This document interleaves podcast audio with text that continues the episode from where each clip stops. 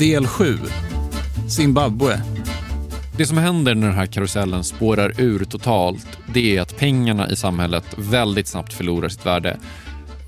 För när priserna stiger så kan folk köpa mindre varor för sina löner. Så effekten för vanligt folk som arbetar, den blir katastrofal.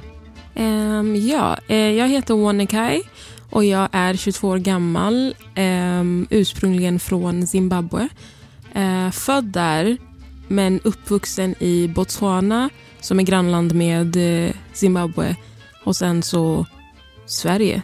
Zimbabwe är ju så här klassiskt hyperinflationsexempel. Eh, Wonikai Musima var runt tio år när landet 2007 drabbades av hyperinflation. Vid det laget så hade hon faktiskt redan flyttat till Botswana, men hon var tillbaka och hälsade på sina släktingar eh, i princip varje år efter det. Och Hon minns från en sån resa hur familjen gick omkring med påsar för att få med sig alla sedlar.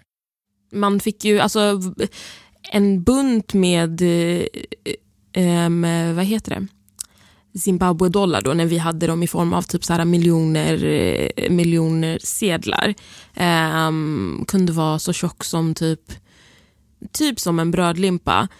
Um, det, var inte, det kändes som att man gick runt med mycket pengar. Och Då kände man sig lite så här, ja, men lite häftig för att man hade de här påsarna. Men de kunde inte köpa så mycket.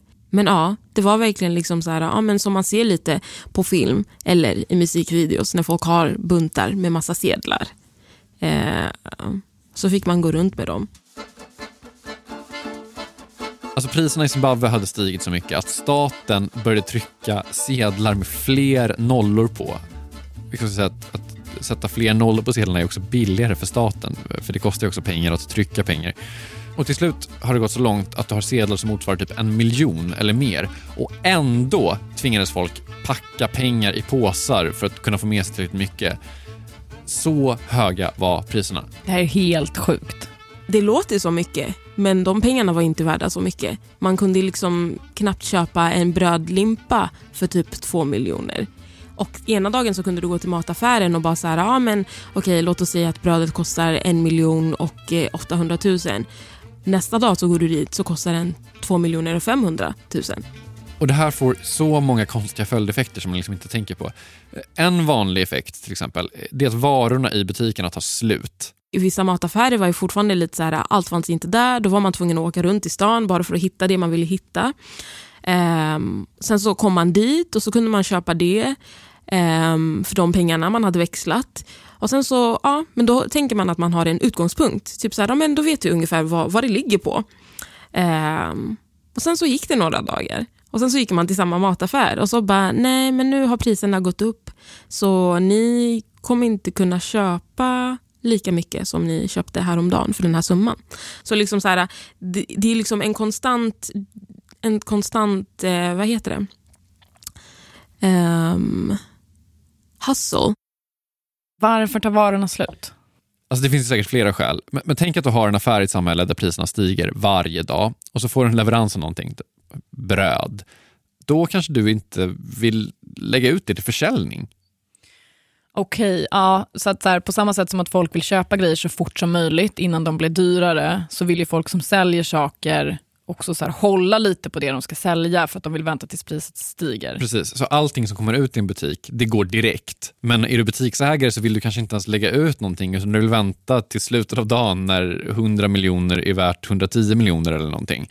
Ja, så du låter bli att lägga ut det på hyllorna och då ser det ju för kunden ut som att det är tomt. Ja, och när du väl lägger ut någonting så försvinner det, så då är det tomt. Liksom det blir någon slags vrickad psykologi i det här. Det kan också vara så att staten förbjuder affärerna från att höja sina priser i ett försök att få stopp på den här onda spiralen. Men då brukar konsekvensen bli att affärerna inte längre har råd att fylla på sina lager och då blir det också varubrist. Alltså det här är så svårt att föreställa sig. Gud ja. En följd av att folk inte vill hålla i pengarna ens med tång, liksom, det är att du får ett evigt problem med växling också. Så säg att det här skulle hända i Sverige. Du får din lön i svenska kronor. Men värdet på svenska kronor, det vet du inte vad det kommer vara om två timmar. Eller du vet att det kommer vara mindre. Liksom. Det urholkas så fort att du bara vill bli av med dem så fort du kan. Så du växlar det till någonting. Kanske danska kronor eller dollar eller någonting. Alltså så som de gjorde i Jugoslavien med D-mark? Precis. Eh, Men sen så kanske du måste köpa någonting i en affär. Du är lite hungrig, behöver ett äpple. Och då måste du plötsligt ha kronor för det är det som affären tar emot. Och då måste du växla igen tillbaka till kronor och sen så har du lite kronor på handen, kanske i växel som du måste växla till dollar eller till danska kronor eller whatever. Och kommer ihåg hur hela vardagen kretsade kring att hålla koll på olika växlingskurser, hitta affärer där det fanns varor. Alltså, alla de här sakerna, det tar så sjukt mycket tid. Du har liksom inte tid för någonting annat än att deala med pengar. Du vaknar och det första du gör, du kan liksom inte planera din dag utifrån det som har varit. Utan varje dag har nya, liksom, varje dag är det ett nytt uppdrag och eh, man måste ju utnyttja varenda, varenda minut. För att plötsligt har hela dagen gått och du har ju bara växlat pengar.